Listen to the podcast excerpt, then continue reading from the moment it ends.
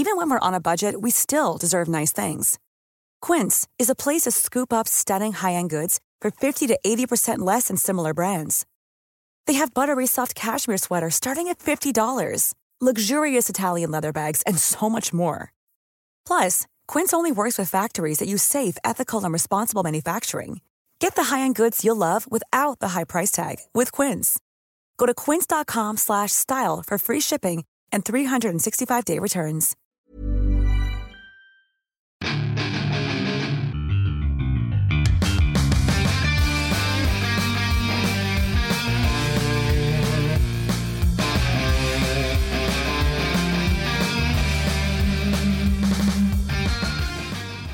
Bienvenidos a otro programa más de Fuera del Control. Mi nombre es Memo García, mejor conocido como Memo Hierbas, y me da mucho gusto de brindarles eh, este bonito recibimiento.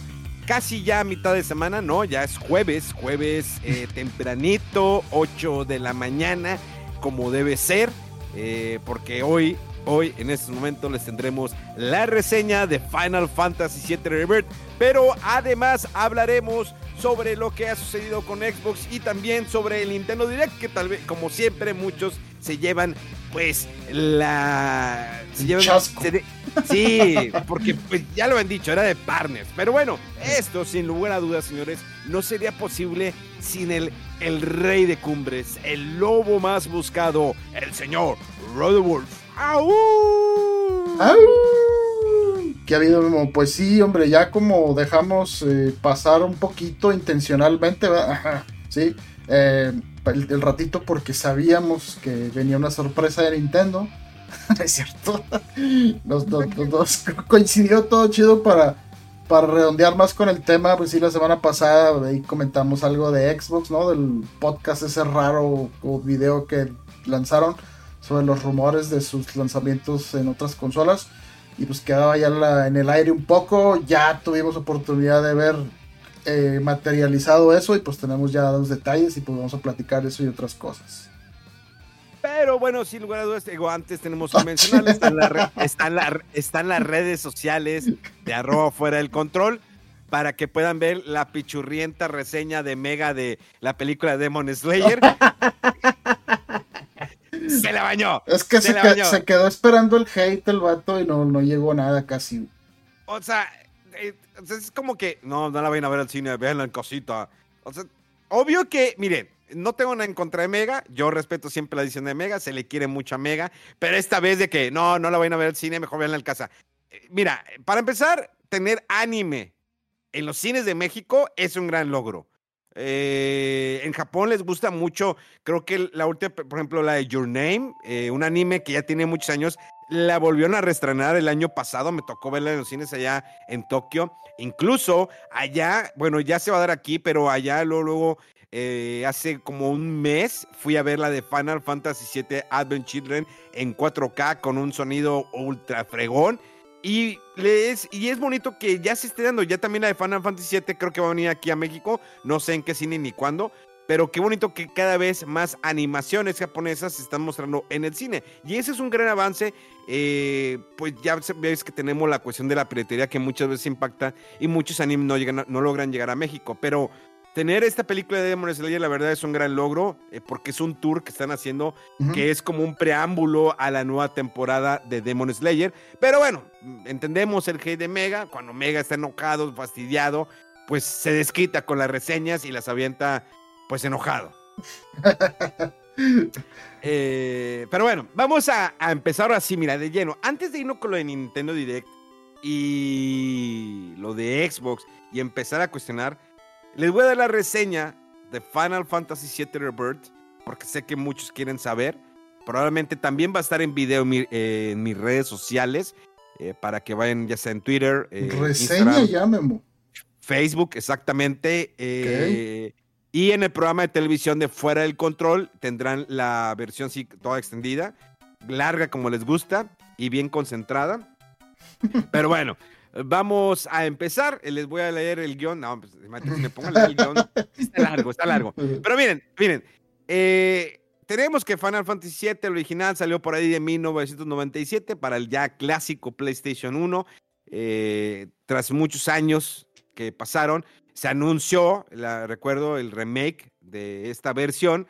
Eh, se tardaron muchos años en darle ¿no? un avance y lo lograron. Sale a la venta. Es para mí un juego, pues que odié un poco. Eh, visualmente se veía hermoso, la música orquestada, los personajes, pero sentía que flaqueó en muchos aspectos, como en las misiones secundarias, en el modo de batalla, limitaciones, y sobre todo porque solamente exploramos el 10% del juego. O sea, ni siquiera salías de, de Midgar, estabas ahí y cuando sales es cuando se termina el juego. Pero ahora tenemos Final Fantasy VII Rebirth, el cual saldrá a la venta, si no falla la memoria, 29 de agosto, ¿verdad? Creo que sí. Mm, febrero o, marzo, perdón, perdón, que agosto, perdón, perdón, no, sé por qué traigo agosto, pero sí. El juego sale el 29 de eh, febrero. Sí, sale el 29 de febrero. Creo que sí. Ser que le esté fallando. A ver, le busco rápido, tú síguele. Eh, sí, no, ya, 29 de febrero. Eh, va a estar disponible, exclusivo, obvio, para PlayStation 5. Este juego nos da la continuación de donde se quedó el remake. Eh, sin embargo, hago una aclaración. Este juego está hecho para los fans, para aquellos que jugaron el, remake, pero también para aquellos nuevos que quieren adentrarse en este mundo. Esto quiere decir que no importa si no hayas jugado el remake, empiezas desde cero. No es como que, ah, tengo mi save y vuelvo a retomar mis archivos. No, para nada. Es simplemente empiezas de cero. Te da una recapitulación de, del remake. Pero para una, yo recomiendo para la mejor experiencia es que jueguen el remake realmente te tardarías entre 30 y 40 horas en terminar el primero por eh, esas estúpidas emisiones secundarias que odié, la del gatito sobre todo. y regresando a Robert, eh, antes de dar mi conclusión, el juego nos presenta una historia mucho más profunda. Sin dar spoiler, nos presenta una historia más profunda donde hay un mejor desarrollo de personajes, incluso que el remake eh, sin dejar atrás la versión original. Eh, en esta versión tenemos que hay momentos claves en el juego que en la versión original salen, pero no los profundizan. Vamos a ver, eh, a conocer más los sentimientos de cada personaje al punto que no solamente van a ser unos amigos que están formando un equipo porque quieren, porque tienen un objetivo en común, sino empiezan a convertirse en una familia hay más interacciones con Tifa, con Barret, con Yuffie y con otros personajes que se van agregando a tu party conforme vas avanzando en el juego. Eso la verdad me agradó mucho que lo hicieran, me sorprendió bastante porque notábamos que desde el remake estaban haciendo algunas modificaciones en la historia, pero aquí sí las hay, pero no al grado de que digas, me está... No, no, no, para nada. La verdad el, juego empieza un poquito flojo, pero a la cuarta hora ya empieza a agarrar un ritmo, empiezas a entender mucho el concepto del juego y lo que está sucediendo y lo que va a suceder. Y como lo estaba eh, mencionando hace un momento, empiezan a profundizar mucho en las relaciones entre los mismos compañeros, que es algo muy importante.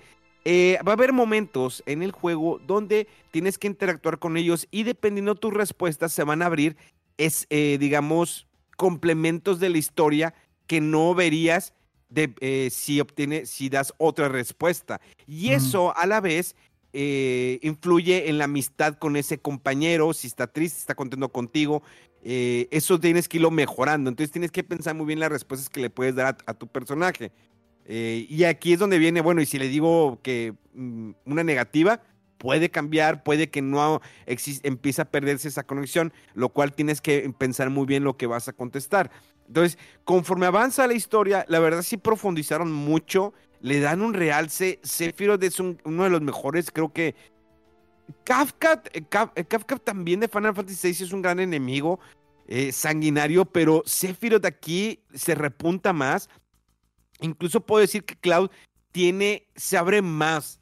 Cloud se abre más en este juego.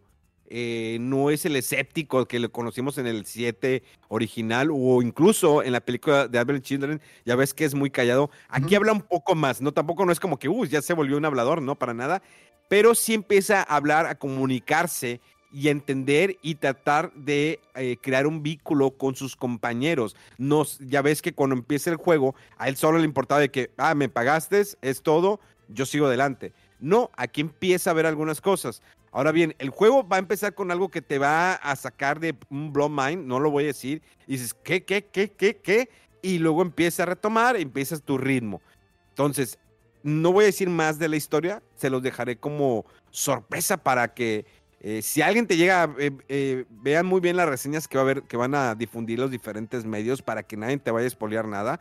sé que los avances sí han espoleado algunas cosas porque hemos visto a Zack en los videos, a los demás personajes, pero la verdad no me quiero centrar en eso y te quiero dejarlo como una especulación para ustedes. Pero sí debo decirte que estoy muy satisfecho con la historia, cómo la manejaron durante todos los capítulos, que no te voy a decir tampoco el número de capítulos, pero te puedo decir que tuvo aproximadamente, un aproximado de 60 horas de juego de historia.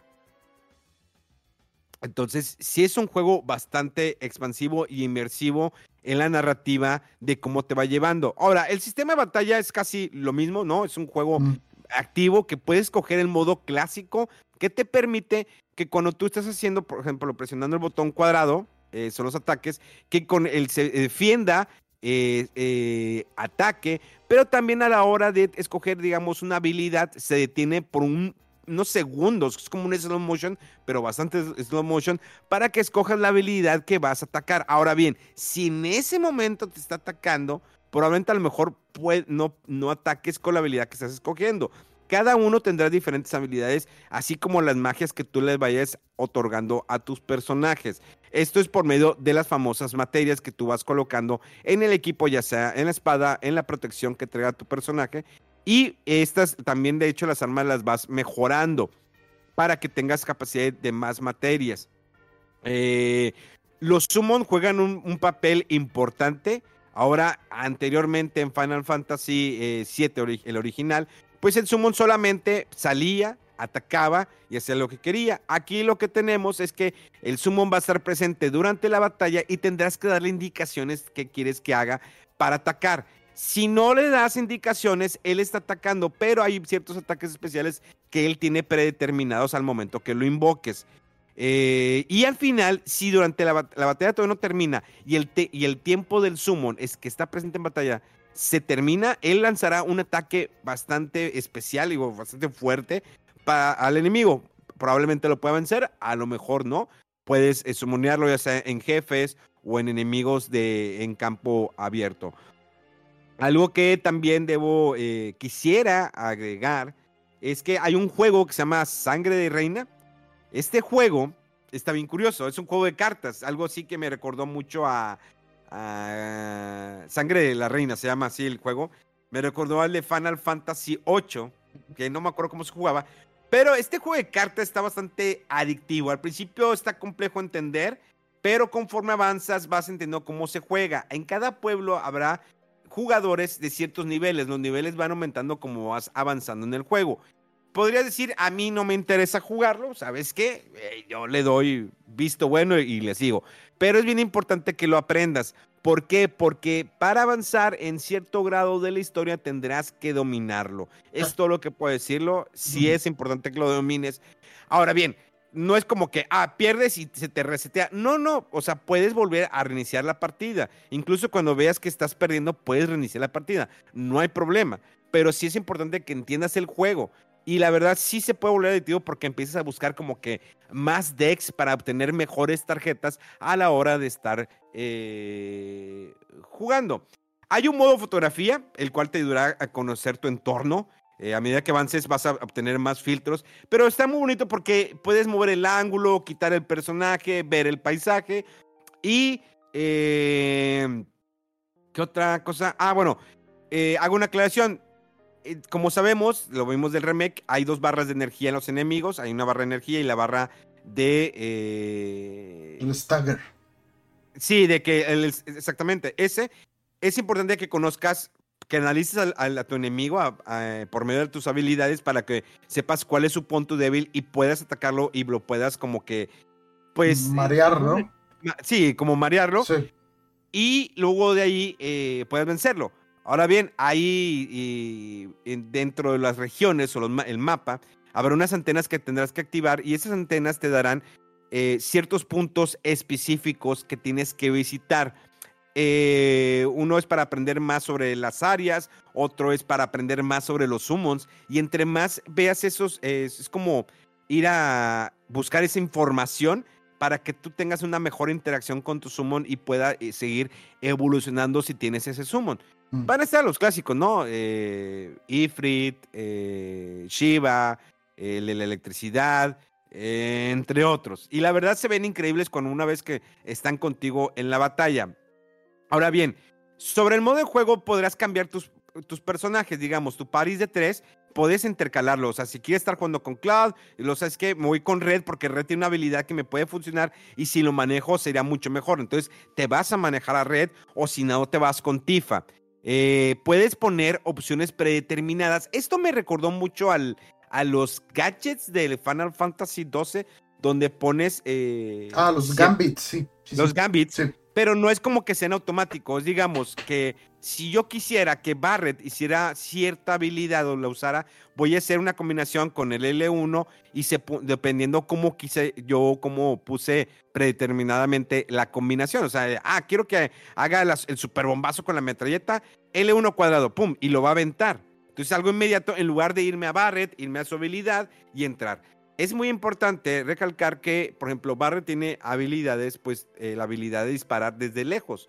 Eso me agradó, ¿por qué? Porque eso te va a ayudar también no solamente en batalla, sino que campo libre. Y, lo, e igual con esta Yuffie, como la vimos en el DLC, pues utiliza su arma, ¿no? Para lanzarla a lo lejos.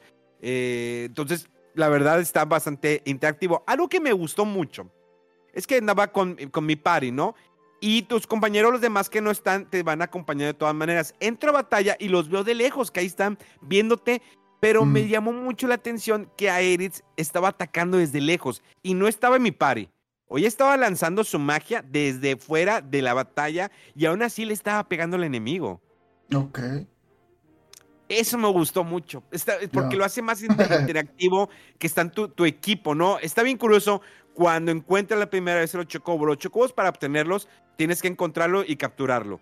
Y luego todos van en chocobo, no solamente uno, van todos en chocobo, incluso Red 13 se ve muy chistoso verlo en un chocobo sentado y de la renda cabalgando, ¿no?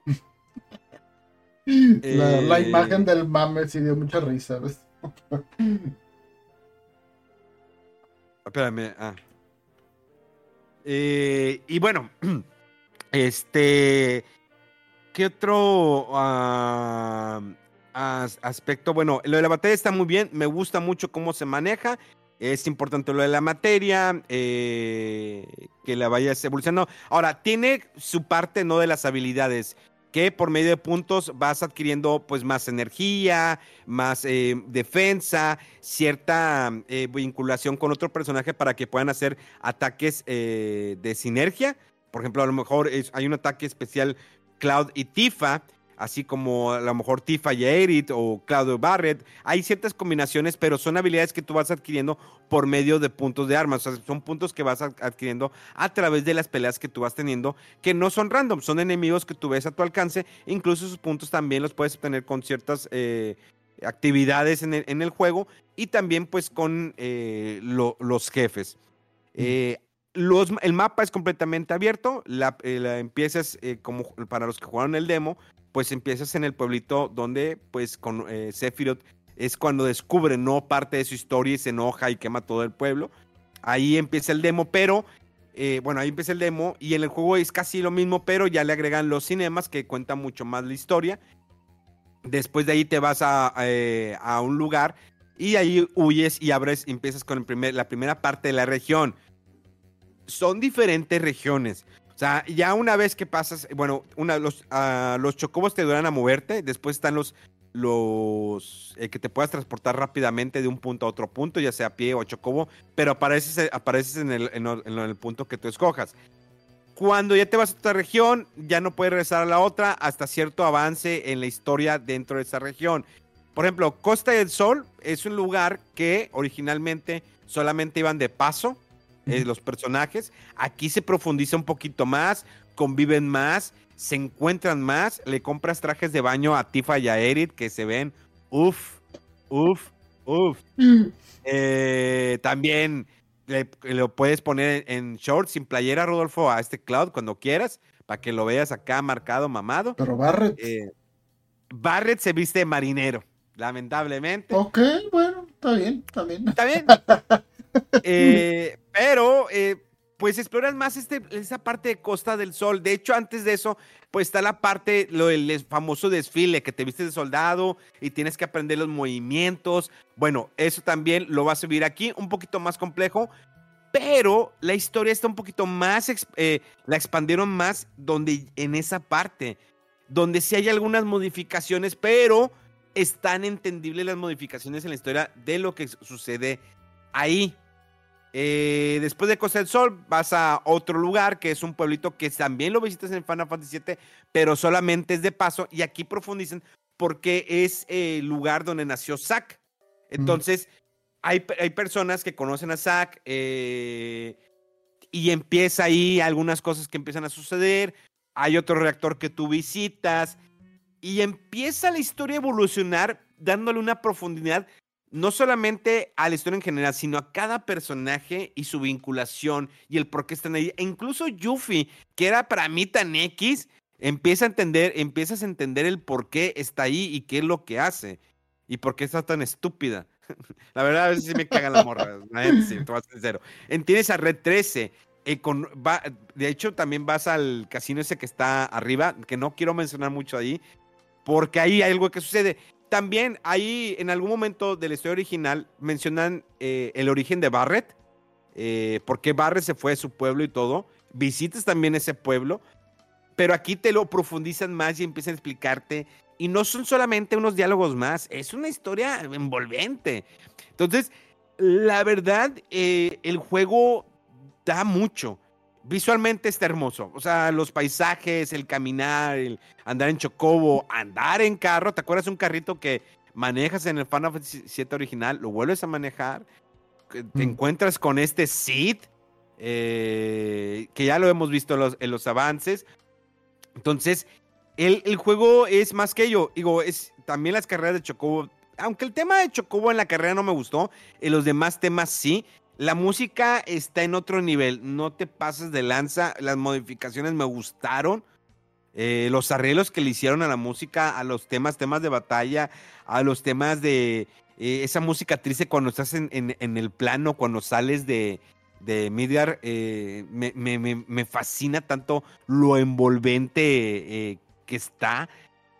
Definitivamente yo en lo personal puedo decir que es un juego del año. Siento que es un remake porque lo mismo dije el año pasado con eh, Resident Evil 4, que sentía que, pues un remake, pues como que lo consideres un juego del año, pues no. Pero aquí estás empezando de cero, reinventando un poquito la historia, respetando la idea original. Siento que sí podría ir por un juego del año, tanto en lo visual como en la música, como en la narrativa, en la jugabilidad que no se siente tanto de acción, puedo decir que incluso lo, siento mejor que el Final Fantasy VI, que el Final Fantasy VI tiene una profundidad, tiene una eh, historia muy buena, una narrativa, pero creo que la historia de Final Fantasy VII la profundizaron tanto que te dan eh, un...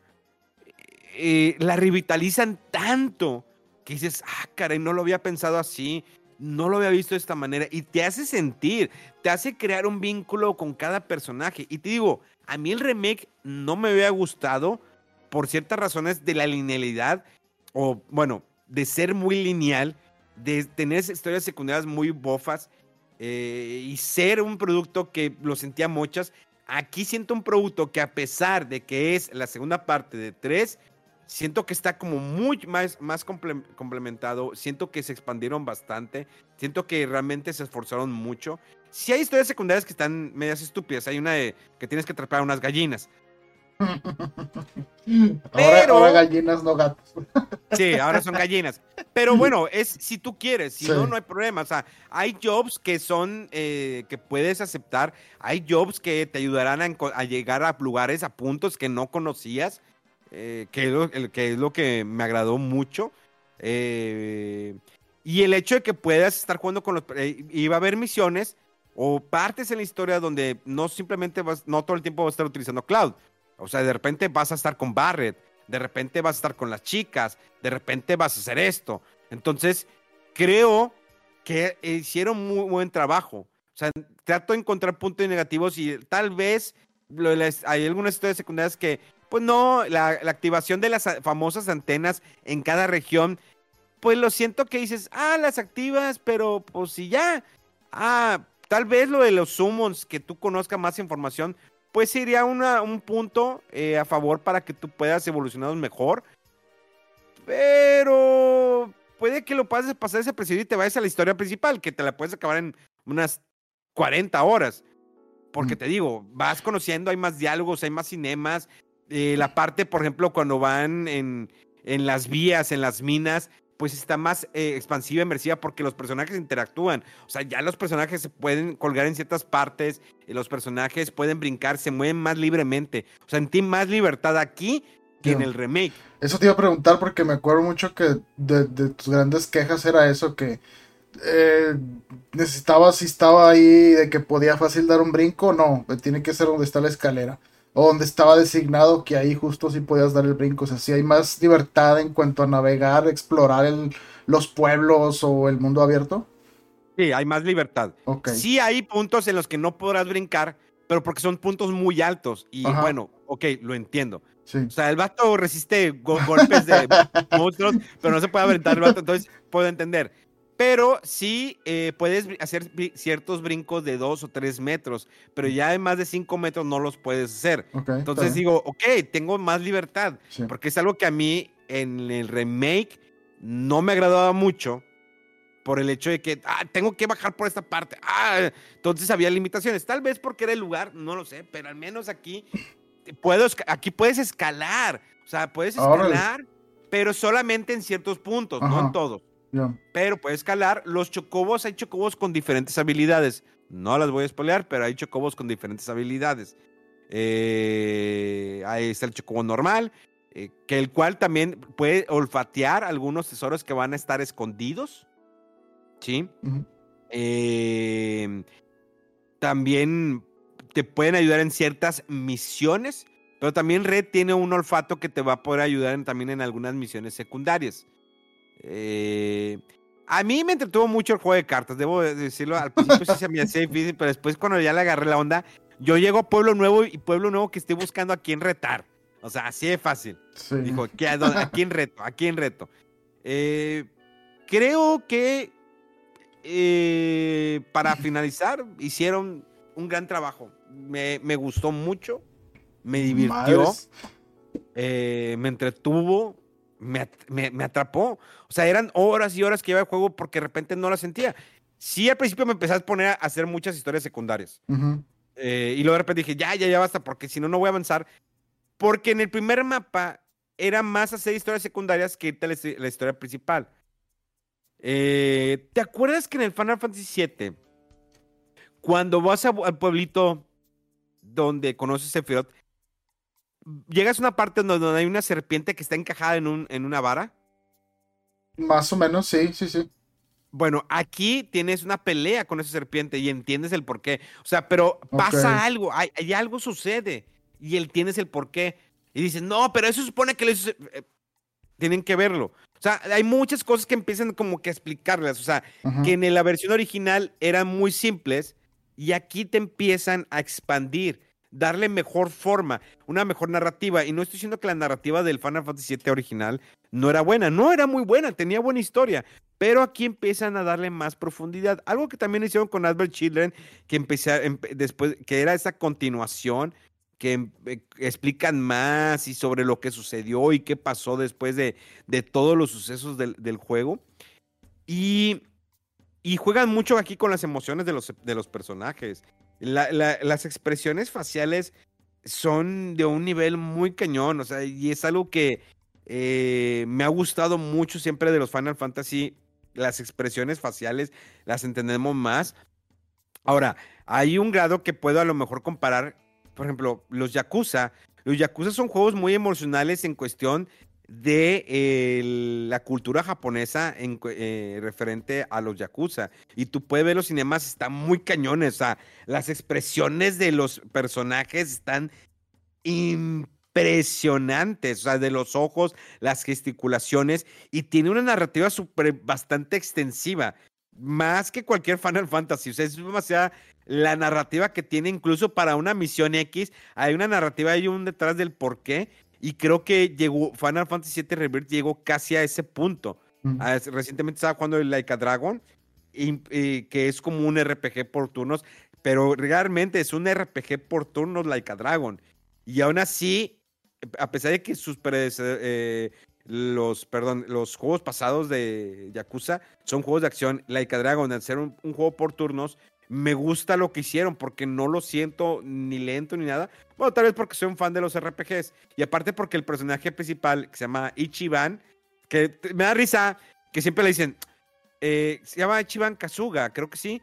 Y pues en, en, la traducción sería el primer Kazuga o eh, número uno. número uno. Número uno. Eh, porque bueno, cuando se hacen las estaciones dicen Ichiban Sen, eh, ah, que, va a llegar en la primera, en la plataforma número uno. Ok, ahí está, sí, número uno. Entonces siempre le preguntan, ¿neta ese es tu nombre? Ichiban. Y lo, sí, ese es mi nombre. el número uno. está, chistoso. Que a lo mejor la raza no le va a entender por la traducción, porque la traducción no te explican que, que Ichiban es en, en español es el número uno. Entonces, regresando a Final Fantasy VII, me gusta que la narrativa que tiene Yakuza la estamos viendo ya pasmada en el Final Fantasy VII Rebirth. Y te digo, no hago de menos el 16, el 16 fue muy bueno. Tienes una cierta narrativa, pero creo que se eh, enfoca tanto en el personaje principal y en algunos que es como lo que pasó con el, el, el, 14, el 15. Que el 15, los, tus compañeros, pues no conoces mucho de ellos, es en el, personaje principal, nada más en la principal. Luego hubo DLCs donde se expande más, pero aquí conoces más de Barret, más de Yuffie. Entonces, eso me gustó mucho y que interactúen entre ellos, que, exista un juego, que al principio exista un enojo, ¿no? Que, eh, digamos, hay una parte donde le dicen a Red, es que tienes que trabajar con Barret. Y Red de que no mames, neta. Y lo Barret, ya, ya, ya, ándale, vamos a hacerlo. O sea, de que pues hay cierto, pero se empiezan a conocer. Es como eh, Barra empieza a entender un poquito a Cloud. Eh, eh, de hecho, aquí te explican, ¿te recuerdas que en Final Fantasy VII cuando Tifa va contra Sephiroth porque se enoja porque mató a su papá, Sephiroth, ¿no? Le da un sablazo, ¿no? A, a, esta niña y sale, ¿no? Hacia atrás tirada. Y no explican más a ver qué pasó, cómo sucedió, y aquí te dan eh, una explicación, Tifa le explica a Cloud, entiende, mira, es que esto, y entenderás el por qué. Entonces, si ya para cerrar esto, realmente es un buen juego. Realmente valió la pena la espera. Eh, ansío ver cómo van a finalizar todo eso. Pero de principio a fin, me enganchó el juego. Eh, fuera de las eh, historias secundarias, uno que otro tema musical que lo sentí medio flojón. Eh, pero todo lo demás, y bueno, ah, tal vez hay algunas partes que te obligan, eh, que tienes que aprender la habilidad o a manejar algo para poder seguir avanzando. Eso también, o sea, cuando es obligación de algo que realmente lo necesito, me urge, es como el, tema de las cartas. Mm. Realmente, si yo no quiero jugar las cartas o no, me, no sé jugar, no me interesa, dices, ah, pero pues aquí lo tienes que hacer. Pero no tengas odio, dale la oportunidad de tratar de entender las cartas. Y fuera, creo que de esos puntos estoy contento. Ya.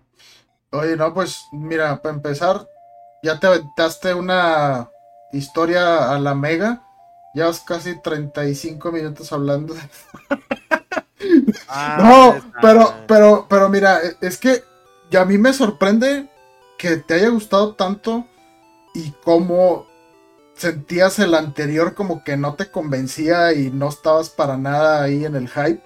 Y yo creo que los fans de Final, Final Fantasy VII completo del original y de este anterior van a volverse locos con este juego. O sea, si tú que estabas tan escéptico con el anterior y no tenías tanto apego con el original y este juego te convenció a tal grado, yo creo que pues es un muy buen producto, ¿no? Este, y pues qué chido, qué padre que, que hayan eh, pues hecho más, eh, pulido más, ¿no? El concepto que tenían para estos remakes, esta reinterpretación de la historia y pues qué chido que, que los fans vayan a tener un producto así.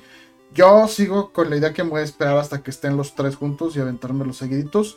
Eh, pero sí, o sea, qué bueno, qué chido. Y te digo, los fans de Final Fantasy te van a estar locos. Para que te haya logrado convencer a ti escéptico y oír tan positivas reacciones, quiere decir que el, producto, el juego está muy chido. Qué bueno, qué padre. Pues sí, sí, sí. Este. Ok, vamos rápido con Xbox, ya, así confirmado. Eh, Xbox anunció la llegada de cuatro juegos de Xbox a Nintendo Switch y plataformas de Sony esta primavera. Los estudios que crearon estos eh, celebrados juegos han usado su experiencia multiplataforma para abrir los mundos que, que, construyeron a más jugadores y comunidades. Llega eh, Penitiment, eh, de Obsidian Entertainment. Ah, un juego de aventura y narrativa aclamado por la crítica, no sé cuál sea. Sí, es un juego que se sitúa como en 1500 o algo así, y eres un ilustrador y es un juego... Eh, creo que dicen que no está muy largo, pero que está muy bien hecho. Es como de intriga, de andar investigando quién fue el responsable de un asesinato. Y andas ahí como de investigador y hace cosas muy interesantes con, con cómo se colorea, cómo salen los diálogos, cómo las fuentes de cada personaje son diferentes, pero es muy un juego muy artístico y mucha gente se andaba quejando de cómo en el direct, ¿no? Que lo pusieron así entre toda la bola de juegos cuando sale casi al final de que vienen todo este montón de juegos y hay Pentiment y sea, este juego obtuvo varios eh, calificaciones así de dieces en varios sitios reconocidos porque está muy bien hecho. Pero sí como que no, no tuvo el, éxito, yo creo que esperaban y pues a ver cómo le va aquí en estas, eh, en estos nuevos lanzamientos, ¿no? Tenemos Hi-Fi Rush. Eh, ah, perdón. y, ¿Perdón? Y, perdón, y Pentiment ya, ya, o sea, hoy, ya mañana, o sea, bueno, ahorita que están oyendo esto ya está disponible el 22 de, febrero. Eh, sale en Switch y en PlayStation 5. Perdón. Eh, Hi-Fi Rush eh, va a estar eh, ya a partir de. Marzo 19. Marzo 19, en PlayStation 5. Sí, nada más. Ajá. luego tenemos Grounded. Ajá. Este juego llega el 16 de abril. Sí. Y este sí es para Play 4, Play 5 y Switch. Y pues ya estaba en PC y en Xbox y tendrá crossplay I'm Sandra, and I'm just the professional your small business was looking for. But you didn't hire me because you didn't use LinkedIn jobs. LinkedIn has professionals you can't find anywhere else, including those who aren't actively looking for a new job but might be open to the perfect role, like me. In a given month, over 70% of LinkedIn users don't visit other leading job sites. So if you're not looking on LinkedIn, you'll miss out on great candidates like Sandra. Start hiring professionals like a professional. Post your free job on linkedin.com/people today. entre todas las plataformas. Pues eso está interesante. Eh, llega Sea of Thieves para eh, PlayStation 5. PlayStation 5. Nada más. El, 30 de abril a PlayStation 5. sí, no, pues, Nintendo Switch se, se, rompe, ¿no? Se quiebra. sí, estaba yo pensando, es que yo creo que por estéticamente Hi-Fi Rush y Sea of Thieves quedarían bien en Switch, pero la verdad es que sí son más demandantes. Eh, sea of Thieves, nomás recordar que se ve muy buenas vistas así con el, agua y la física y todo. Y pues es como que mundo abierto y tiene multijugador así como, eh, ¿cómo le llaman? Simples, o sea, tú no tienes que irte a un lobby que multiplayer, no sé, o sea, nomás entras al juego y de repente ves a las otras personas y a interactúas con ellas y todo. Entonces, a lo mejor por la complejidad del online y con lo gráfico, pues el Switch, este, al menos el actual, pues se la ve un poquito difícil. Eh, sí me sorprendió ver Grounded, porque también ese juego está muy enfocado en comunidad y en online, en Switch. Pero pues qué padre, ¿no? Que, que, que, esté también este juego. Y estaba interesante ese juego. De hecho, yo, el único que no jugué de estos fue el Pentiment. Eh, pero sí, yo creo que el, más eh, padre, más bueno visualmente y todo en gameplay es el Hi-Fi Rush. Lamentablemente nada más va a estar para Play 5 después, pero pues ahí lo chequen.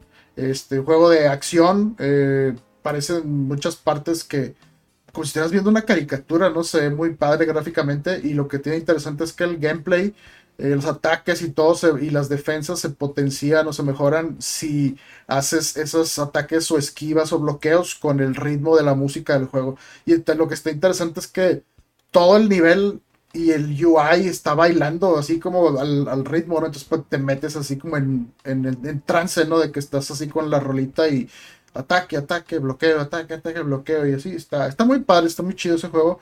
Es de acción y está un poquito más larguito de lo que hubiera esperado, pero este es muy bueno ese juego. Y pues sí, a ver qué tal le va Microsoft con esta apuesta. Y pues como dijeron, este es su primer eh, lote de juegos que van a salir a otras plataformas. Y pues yo creo que dependiendo de la recepción que tengan es si van a sacar otros juegos con este mismo concepto y a ver cuáles son. Eh, pues también durante el Nintendo Direct eh, del día de ayer se anunció pues que llega Killer Instinct. ¿no? Llega el cliente. Como te dijeron, eso fue la mayor noticia. pues es que, es que la nostalgia y sí, o sea, nomás oyes esa música intro del. No, o sea, uno que, estuvo en esa época, te remontas a cuando encontramos la maquinita y no, mira cómo se ve y cómo se ve y cómo se oye. Y, luego cuando tuviste el, el, port en Super Nintendo y dices, bueno, no es tal cual, pero da la pinta bastante bien y se juega chido. Y no, o sea, es como que transportarse a esa época. Y pues todos estos juegos no son. que, que, también salieron ahí con. como parte de Rare. Eh, de los juegos viejos de Rare. Eh, pues es, la nostalgia pura, ¿no? O sea, este Killer Instinct. Eh, Snake Rattle and Roll. El RC Pro Am. El Battletoads eh, contra Battle Maniacs, que es la versión de Super Nintendo, y Blast Corps. Ese juego de Blast Corps yo lo tengo muchos cariño, muchos recuerdos chidos. Está muy padre. Es como muy simple la premisa, pero se empieza a complicar y a poner interesante y tiene mucho replay ahí con los retos. Eh, estuvo chido esta, esta, esta sorpresa, pero sí, como que. Mejor yo creo la gente que no los conoce o no les tocó, pues como que, eh, como que eso fue lo más interesante, ¿no? Pero sí, tienen los suyos, esos juegos son buenos. ¿Cuánto pesa el Killer Instinct Super Nintendo en megas? de acuerdo que en su momento creo que habían dicho que era el juego más de cartucho más grande de Super Nintendo. Y eran, creo que eran 32. 32 megas, ¿no? Megabits. O sea, creo que viene siendo como 8 megas o algo así. o sea, es, una nada. O sea, yo creo ahorita en una, en una imagen de alta resolución y ya está más grande que todo el Killer Instinct de Super Nintendo. Eh, pero sí, o sea, es una, es una proeza de cómo estaban tan chicos antes los juegos y, lo que entretenían y lo que hacían, ¿no? Con el espacio, sí. Sí, sí. que hacía, o sea, el, juego era de 32 megas. 32 megas. Una foto de, de, en alta calidad en mi iPhone pega, pesa arriba de 200, 300 megas. Sí. dicen, no mames, que, que, está muy cañón ese rollo. Sí. Y la tecnología ha avanzado que ahora, pues, no sé, el Final Fantasy de Revert pesa muchos gigas, demasiado, son dos discos, ¿no? Eh, y Blu-rays, no y, y Blu-rays, papá. Eh, y, bueno, antes los juegos no tenían actualización, ¿no? es como que ahora que, pues, estás jugando y luego entras de repente, ah, no, es que hay una nueva actualización. Y digo, puta madre, a ver, déjame, espérame. Cosa que es bien raro en juegos de Nintendo. De First Party es bien raro que tú encuentres una actualización. A diferencia de juegos de PlayStation o de Xbox, de que entres, ah, un nuevo parche. Puta madre, a ver, déjame ver qué, qué, pedo. Pero con Nintendo, fíjate que no. Creo que eh, siguen esa política de que, a ver, haces el juego y lo entregas. A excepción de Pokémon, la última entrega.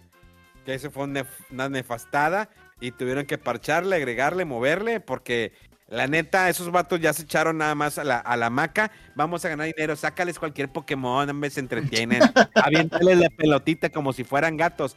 Ahí que se estén dando. Eso, eso es lo que hicieron estos hijos de su perra madre. Nada más echaron. Eh, eh, eh, ya lograron el éxito monetario y todo. Ya se acuestan los vatos y se cruzan. no importa, dame un juego así un jueguito de que se vea de, de Flash, ¿no? De la época de Windows 10 o de Windows 3.1. La neta es una basofia lo que hicieron con el último Pokémon y aún así vendió. O sea, la gente lo permite. Siempre he dicho, El problema siempre es que la gente lo sigue consumiendo. Si la gente hubiera devuelto el juego, la gente no lo hubiera comprado, diría Pokémon, ah, caray, no, pues si no pegó en, ventas. ¿Saben qué? Ya vamos a echarle ganitas, ya vamos a hacerlo mejor. Pues ahí sí. Pero ahorita, eh, ojalá que el próximo Pokémon ya aprendiera la lección. Miren lo que está pasando con el Pal War, que ya me puse a jugarlo, está entretenido. No le he movido más. Ya hice mi casita, tengo unos borregos ahí, tengo unos gatillos, unas gallinas, están echando huevos. Los borregos son bien buena onda porque ando construyendo y los vatos llegan y me empiezan a ayudar a construir. ya tengo mi residencia. Y luego eh, me llevo siempre un borreguito y apenas empieza a pelear y el borrego luego, luego se pone al tiro, al tú por tú con los, con los grandes. Sí, pobrecito mi borrego lo han aventado bien lejos, pero ahí sigue conmigo. y dices, no te pases, o sea, se ve mucho mejor el juego Palwar, que quisiera saber que no creo que tenga dinero para las inversiones de lo que tiene el dinero que genera Pokémon. No, por el amor de Dios, ya basta, ya, ya. Y no es culpa de Nintendo, es culpa de Game Freak que le ha tirado la flojera muy cañón. Y la gente solapa ese tipo de, de cosas y ya no debe ser así ya la industria está cambiando. No estoy pidiendo gráficos de última generación, pero te estoy pidiendo un producto bien, de buena calidad, visualmente. Empieza a, vaya, ¿cómo se dice? Arriesgarte. Hay mejores entregas, ve. ¿Quieres pixeles? Ve Octopath Traveler. Eh, ve Mario RPG, la chulada que hicieron. O sea, hay muchos juegos que realmente no son eh, de un, eh, una inversión tan grande como lo que son los Pokémon y hacen grandes milagros. Ojalá que el próximo Pokémon, que bueno que este año no han anunciado ningún Pokémon, ojalá, y si lo anuncian que sea una buena cosa, pero si va a ser otra para Sofía, que le voy a agregar otros 100 Pokémon raros, ¿no? El Pokémon cuadro, ¿no? El Pokémon escoba, el Pokémon con, con forma de, de inodoro, porque ya no, o sea, es que no necesitamos más Pokémon con los que tenemos bastamos. Solamente háganlos bien, crean un mejor balance, una mejor historia, un mejor, una mejor jugabilidad. ¿Quieres que sea oportuno? Pero hazlo más fresco, empieza a innovar un poquito. Pero bueno, ya no quiero enojarme con eso, ya. Ya. Xbox no, sigue siendo consolas. Ahí está, Xbox sigue siendo consolas, no se va al mercado, sigue el vato perdiendo más dinero. La siguen apostando al Game Pass, que ya tiene, que tiene un chingo millón. Pero la sorpresa de la semana pasada definitivamente fue Helldivers 2. Un juego que originalmente el 1 salió para PlayStation 4, yo lo tengo, que de hecho era otro modo de juego y ahora le apostaron de otra manera, siendo un hitazo el juego, ¿eh? Tanto que el, el CEO le respondió a un usuario, ah. carnal, yo te, yo te recomiendo que ahorita no lo compres. Sí, la gente les dijo, ya no lo compren, aguántenle tantito porque no van a poder jugar. Sí, porque estamos. o sea, no esperaban tanta la respuesta. Sí. Y la verdad, el juego se me hizo entretenido. Lo he estado jugando con el Mega, el hater número uno de las redes sociales. Eh, donde pues, hicimos equipo, incluso lo jugué solo y sí está difícil, la neta está difícil jugarlo solo. O sea, porque eh, sobre todo si, quieres ir a las misiones secundarias, ¿no? De que, ay, déjame ir a las misiones secundarias eh, para hacer esto, pero ya hice la historia principal y luego te están atacando y luego se vienen las hordas de enemigos y ahí es cuando se pone medio interesante el juego. Entonces, eh, vale la pena definitivamente. Otro que eh, me dejó de ver es el Skull and Bones de Ubisoft. Mira, ah. los MMO a veces los gráficos le dan un downgrade, ¿no? Pues para que se puedan jugar mejor. Aquí se ve muy bien, la verdad el agua se ve muy cañona. la, etapa de los piratas eh, me gusta mucho, soy muy fan de los piratas. La época, dices, la época. Sí, la, época, la época de los piratas. El I go, I go. Ah, no, son los siete enanos, ¿no? Este. ¿cómo hay? No sé. Bueno, hay, hay, canciones piratas. Ahorita lo vemos. De hecho, me gusta que vas manejando el barco y tus tripulantes se ponen a cantar. Eso me gusta. Está muy bueno los ataques. No es un simulador enteramente de un barco pirata. O sea, sí está medio fácil moverlo, la dirección. Claro que cuando quieres frenar, pues no es como que frenes sin seco, ¿no? Pues estás en el mar. Pero está muy, muy, eh, me gusta mucho la emoción de que vas, lo puedes ver en tercera persona, puedes subirte a la parte de arriba, puedes verlo en primera persona, luego tú vas equipando tu barco, como vas avanzando, lo vas haciendo mejor.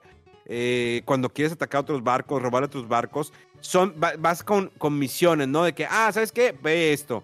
Ah, ¿sabes qué? Ve por aquello. O sea, te traen como IBM, ¿no? IBM por esto, IBM por aquello. Pero eso es parte de la historia. Digo, sí habrá otros usuarios que te vas a encontrar ahí porque es un juego abierto. Eh, pero me, es, es, emocionante porque empiezas de cero y vas avanzando. Lo que tal vez puedo tener un contra es que en la parte de terreno no hay mucho que hacer. O sea, la verdad es como que medio nulo. Se enfocaron más en la acción en barco, lo cual está bien. Pero son 620 kilómetros cuadrados de, de mapa, Rodolfo. o sea, imagínate lo grotesco que está esto. Y bueno, pues eh, está, está enorme, tan enorme que de repente pues, hay partes que no, hay nada. Claro que más adelante activas el viaje rápido. Pero hay partes que vas ahí remando y pues, no, no, nada, muchachos. A ver, pónganse ahí, canten, cántame algo, cabrón. Ponte a bailar, encuérate, ¿no? Que acá les casi le dices, encuérate. Bien. Pero no, encuérate le quieres decir a Tifa cuando salen ese traje de baño que le compré. Guapísima esa morra. Pero bueno, ese es, ese Tuvimos otro juego, creo que no sé si lo platiqué, el Hitman. Hitman eh, eh, Bloodline, que es uno de los primeros que de hecho lo sacaron también para dispositivos móviles. Genial, genial juego, me entretuvo. Es gráficas clásicas, ¿no? De, como que renderizadas, remasterizadas. Se sigue moviendo igual, de inútil el Hitman, pero eh, sí tiene sus pros y sus contras. es un juego mucho de de tipo, ¿cómo diría? De sigilo y de, sigilo. de andar experimentando a ver qué, qué, jala y qué no. Yo soy de las personas que no, no aguanto la paciencia y trueno y empiezo a disparar. Y claro que me cargó el payaso por andar de valiente. Pero tiene lo suyo. Ahorita me acabo de empezar los Tomb Raider, que no le puedo decir ah, todavía nada. Ya, ya. Pero pues sí, no le puedo decir nada. No, acabo de empezar. ¿Para qué le muevo? Esos, juegos, esos juegos, me intrigan porque creo que sí jugué el 1 y no recuerdo si el 2. Y sí, o sea, siempre era como una contraparte muy fuerte, ¿no? A, lo que era, pues, explorar un mundo en 3D con control análogo en Mario 64 versus Tomb Raider, que era muy mecánico, tanque, eh, controles así de tanque en su momento. Tengo entendido que en estas versiones ya agregaron controles un poco más modernos, análogos y pues está bien.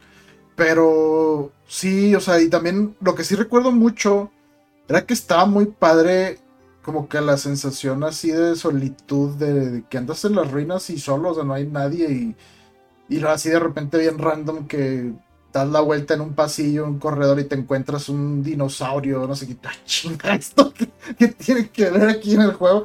Pero sorprendía, ¿no? Con esas cosas muy inesperadas. Y como que sí me llama la atención revisitarlos, este, a ver si también lo, lo checo ahí para la próxima y platicamos más de él. Sí, sí, déjame, este, ya que le dé una revisada bien, eh, ya lo, lo platicamos. Eh, no sé si quieras agregar algo más. Pues muchas cosillas que salieron eh, para el día de hoy, ya, o sea, cuando fue el direct y demos. Eh, bajé el demo del, contra este de Operation Galuga. ¿Y qué tal? Y lo chequé un poquito, está bien, ¿eh? Está, interesante, como que... Sí, como, como si fuera un medio remake del 1 con mecánicas de contras más modernos como el de Super y hasta otras cosas distintas, o sea, ya no ya, ya puedes escoger de que no te maten de un solo golpe sino que sean de tres o algo y luego eh, formas en que recuperes tu HP tronando un arma que traes. Si es que equipas un perk de, o sea, una habilidad de tu personaje, o sea, está, está interesante, o sea, tienen doble brinco ahora. No sé, como que se siente padre, pero sí está, una, aún así está difícil. Y como que sí se me antoja que sea un juego para jugarlo así en cooperativo. Creo que lamentablemente no tiene cooperativo en línea pero está bien. Y me recordó un poquito cuando estabas diciendo de que en el, en el Final Fantasy VII Rebirth, que está tu party y, estaba ya de lejos eh, Aeris atacando. Aquí, curiosamente, porque ya ves que empieza el juego en contra y ya vienen los dos hermanos en el helicóptero, ¿no? Y si estás jugando de dos, pues bajan los dos, pero si estás jugando solo como yo, nada más aparecía yo abajo, yo, ah, pues qué raro se ve, ¿verdad? Y, y de, así en, de repente en ciertas etapas o ciertas partes del nivel, se veía tu hermano allá atrás y que va disparando también a otros y así como que por su ruta. Dije, ah, mira, está, está curioso, o sea que como que no es de que ah, desapareció completamente por arte de magia, ¿no? Eh, está interesante el jueguito, ¿eh? No, yo creo que no, no recuerdo cuánto cuesta, cuánto va a costar, pero si es un precio así accesible, eh, yo creo que igual y sí lo voy le voy a checar porque está interesante el juego y, y, muchas, como juega con las expectativas, ¿no? O sea, el, primer nivel tenía a medio eh, nivel un boss ahí que era una pared dices, ah, pues va a salir la pared y igual, ¿verdad? No, la destruyes y sale otra pared atrás y yo, ah, chivo, y luego la destruyes la de atrás y sale otra cosa, entonces como que juegan ahí con las expectativas, tu memoria, y está, está padre el juego. Sí, después de lo que hicieron con el, ni me acuerdo cómo se llama el anterior, pero que fue malísimo, que manejabas a un panda y que era en 3D y no sé qué, este juego está muchísimo mejor. Eh, tiene muy buena pinta y pues a ver si, si lo checas luego para, que, para qué te parece a ti. Eh, ¿Qué otra cosa? Ah, eh, se anunció también que salía ya, está disponible el juego este de Penny's Big Breakaway. Es un juego que se ve muy de plataformero estilo así de la época del 6.4 Play 1. Y lo, interesante, digo, yo no lo he jugado, pero tiene el como el antecedente que es de los desarrolladores del Sonic Mania, que muchos dicen que es bastante bueno. Y se ve muy bien este juego. Y, lo, que también me sorprendió es que el juego completo eh, pesa muy poquito, 3 gigas. Y cuesta también bastante así accesible. Creo que está 500 pesos, 510 pesos, algo así. Y este salió para todas las consolas. Eh, está padre, se ve muy, muy padre, muy colorido. Y pues si les gustan los juegos así plataformeros, está disponible este. Eh, otro jueguillo sorpresa que creo que también tiene el demo es el, o no recuerdo si el demo, pero el juego este de, a ver si me acuerdo bien el nombre, Pocket Card Jockey, que combina póker con juego de jockeys, de los que van en los caballos. Eh, y es lo curioso, este es un juego de Game Freak y está bastante bien hecho, ¿eh? O sea, era, un juego originalmente de 3DS. Y luego creo que tuvo un port para iOS, Apple Arcade. Y ahorita está la versión pues para Switch. Y está muy padre el juego, ¿eh? está muy adictivo. Este, estar ahí haciendo tus, eh, tus corridas o tus tercias. Y con eso potenciar al, cómo corren tus caballos. Y luego los cruzas y tienen este, descendencia que según eh, las habilidades de los papás se hacen más poderosos y no sé qué. Y luego tiene una historia bien dramática que dices tú, ¿qué onda con este juego? Revuelve varias cosas, está muy chido. Ese juego también ya está disponible y creo que este, cuesta un poquito más, creo que está como en 600 pesos y algo. Pero está muy interesante, está chido. Yo jugué el juego de 3 es un buen y, está muy, muy divertido. Oye, em, Epic Mickey. Ah, sí, este anuncio bien random, bien raro él también como que me trajo algo de nostalgia ahí porque me acordé mucho de la época del Wii y cuando se anunció este proyecto loco así oscuro de Disney un poco distinto eh, creo que funcionó medianamente pero no era tan oscuro como la gente pensaba y aparte tenía algunas cosas ahí raras con el control de movimiento. Este fue un juego en su momento exclusivo de Wii. Creo que después tuvo unos ports para otras consolas. Y luego salió el Epic Mickey 2, que aunque tenía cooperativo y no sé qué, ya como que no cuajó mucho el concepto. Pero el, el, primero tiene algo así especial, algo padre de ser algo novedoso, una interpretación como contaba un poco más oscura de algo de Mickey. Y se ve bien, ¿eh? se ve padre porque muchos decían de que como que el juego también era muy ambicioso para lo que el Wii podía dar. Y ahorita que este juego es un remake, o sea, no es un remaster, es un remake, o sea, quiere decir que están rehecho el juego y ya no tiene, yo creo que limitaciones o son mucho menos de pues espacio, de distancia de dibujado ahí de las gráficas y polígonos, efectos, todo. Entonces, y se ve muy bien este juego. Eh, está interesante, yo creo, sobre todo para los fans de, de, Mickey ¿no? y de Disney. Pues ya, no tenemos ya. Pues salieron, salieron muchas cositas, pero sí, yo creo que así lo rápido fue lo que, lo que más se, me quedó. Em, ¿qué, más? ¿Qué más? Pues es todo, ¿no? ¿no? Yo creo que sí. Oye, pues ya, este, ¿ya hay fecha para Metroid Prime 4? No, ¿verdad? Oye, sí, es que la gente se vuelve loca, güey. Este es un, un direct de socios, de los juegos de los socios. Ah, el Switch que sigue, y Metroid Prime 4, y que se espérate, pues, te están diciendo de qué va a tratar y ya te la estás volando. Este, sí, o sea, no hubo anuncios del único juego con el que cerraron y que mucha gente dijo, se quedó a lo mejor, ¿eh? ¿Qué es esto? Pero porque es un juego que originalmente publicaba eh, Nintendo, el 1 y 2, de lo estoy hablando de los Endless Ocean, que salieron para Wii, y este es el tercero.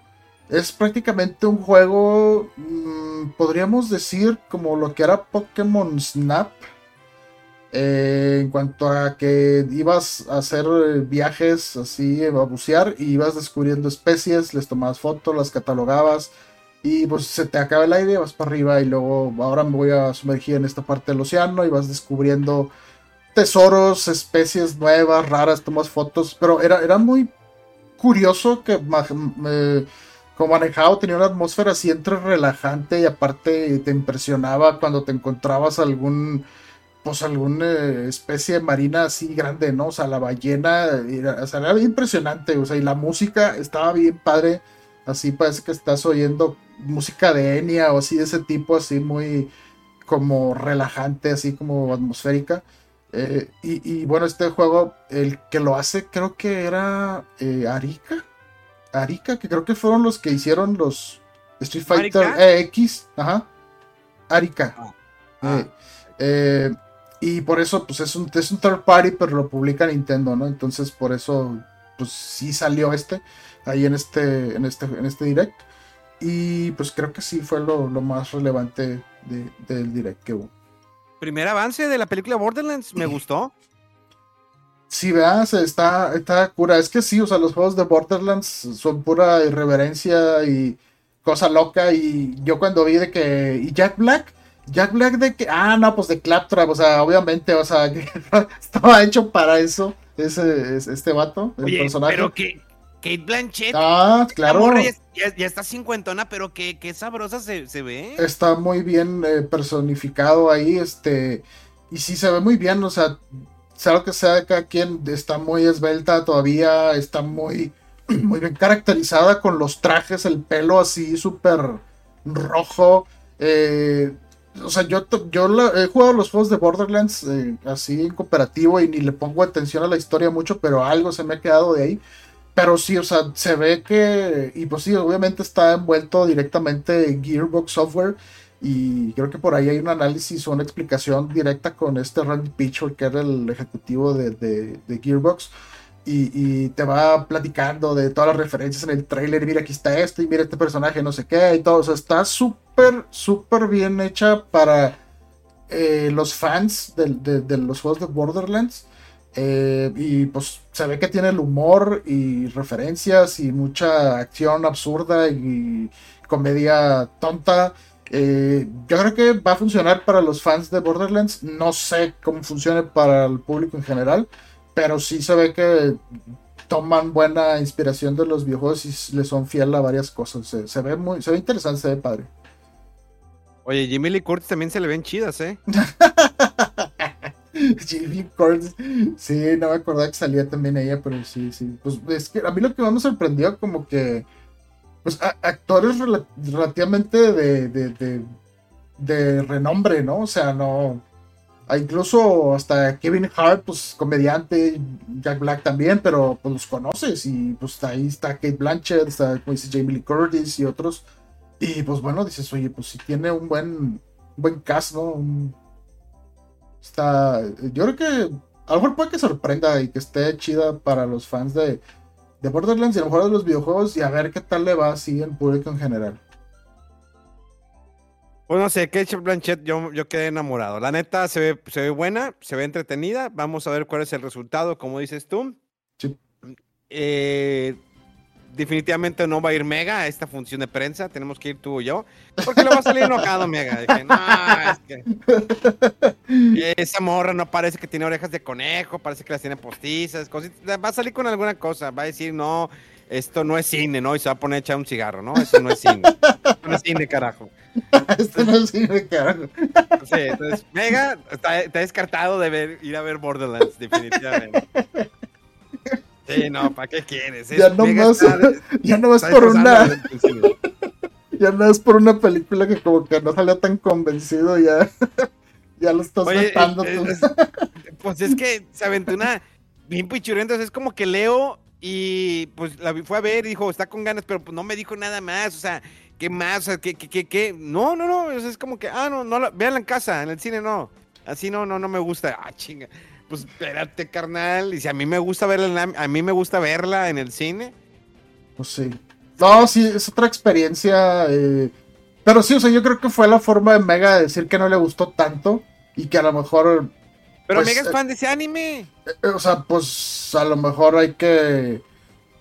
como si se extrapolar algo de ahí, ¿no? Si él que es fan y no le gustó tanto pues no, que si a él que es fan del anime y no le gustó tanto esta, pues a lo mejor tampoco está tan chida. Digo, entiendo tu punto de que qué bueno que venga anime a las eh, salas y todo, pero pues también, o sea, no ibas a ver cualquier cosa, ¿no? Y, y pues sí, digo, en esta ocasión, pues como que algo no le hizo clic ahí a Mega. Este, y pues sí, pero hay otras, hay otras que sí, que sí le gustan. Definitivamente. Está esperando el hate ahí, Mega, que en su reseña, para que vayan y le pongan que estás equivocado, güey. No, no, porque los va a banear luego, No, mejor no.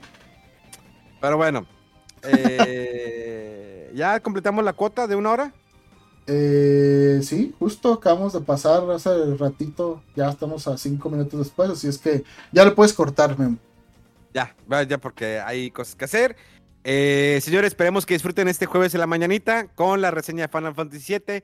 Eh, les invito a que vean mis redes sociales. Ahí está la reseña un poquito más concentrada, eh, con aspectos visuales y nada de spoilers para que vayan a mi Twitter, Facebook o incluso en Instagram hay una versión más corta de dos minutos que haré una reseña. Entonces, pues ahí está. nos vemos este próximo fin de semana en el programa Fuera del Control, como saben, por el canal 6 a medianoche o incluso lo pueden ver a través de la aplicación de Pluto TV. Ya estamos ahí presentes también. Nice en tiempo real. Pueden bajar la aplicación ya sea en su computadora. Eh, es una aplicación totalmente gratuita. Ahí está. Y pues bueno, Rodolfo, Rodowulf en todas las redes sociales, sobre todo en Instagram, le gusta mucho contestar todas sus dudas. Por si gustan escribirle, mandarle un mensaje, flores, fotos, lo que sea. Eh, Rodolfo con mucho gusto les va a dar like o los va a ignorar, que es lo más probable. Eh, en Twitter le gusta subir gameplays randoms de lo que sea, hasta de cosas prohibidas, pero lo sube. Y pues bueno, eh, señores, esto fue, es y será fuera de control. ¡Vámonos! ¡Vámonos! Oye, qué buena se ve Tifa en traje de baño. Perra madre. ¡Ay! ¡Uy! ¡Uy!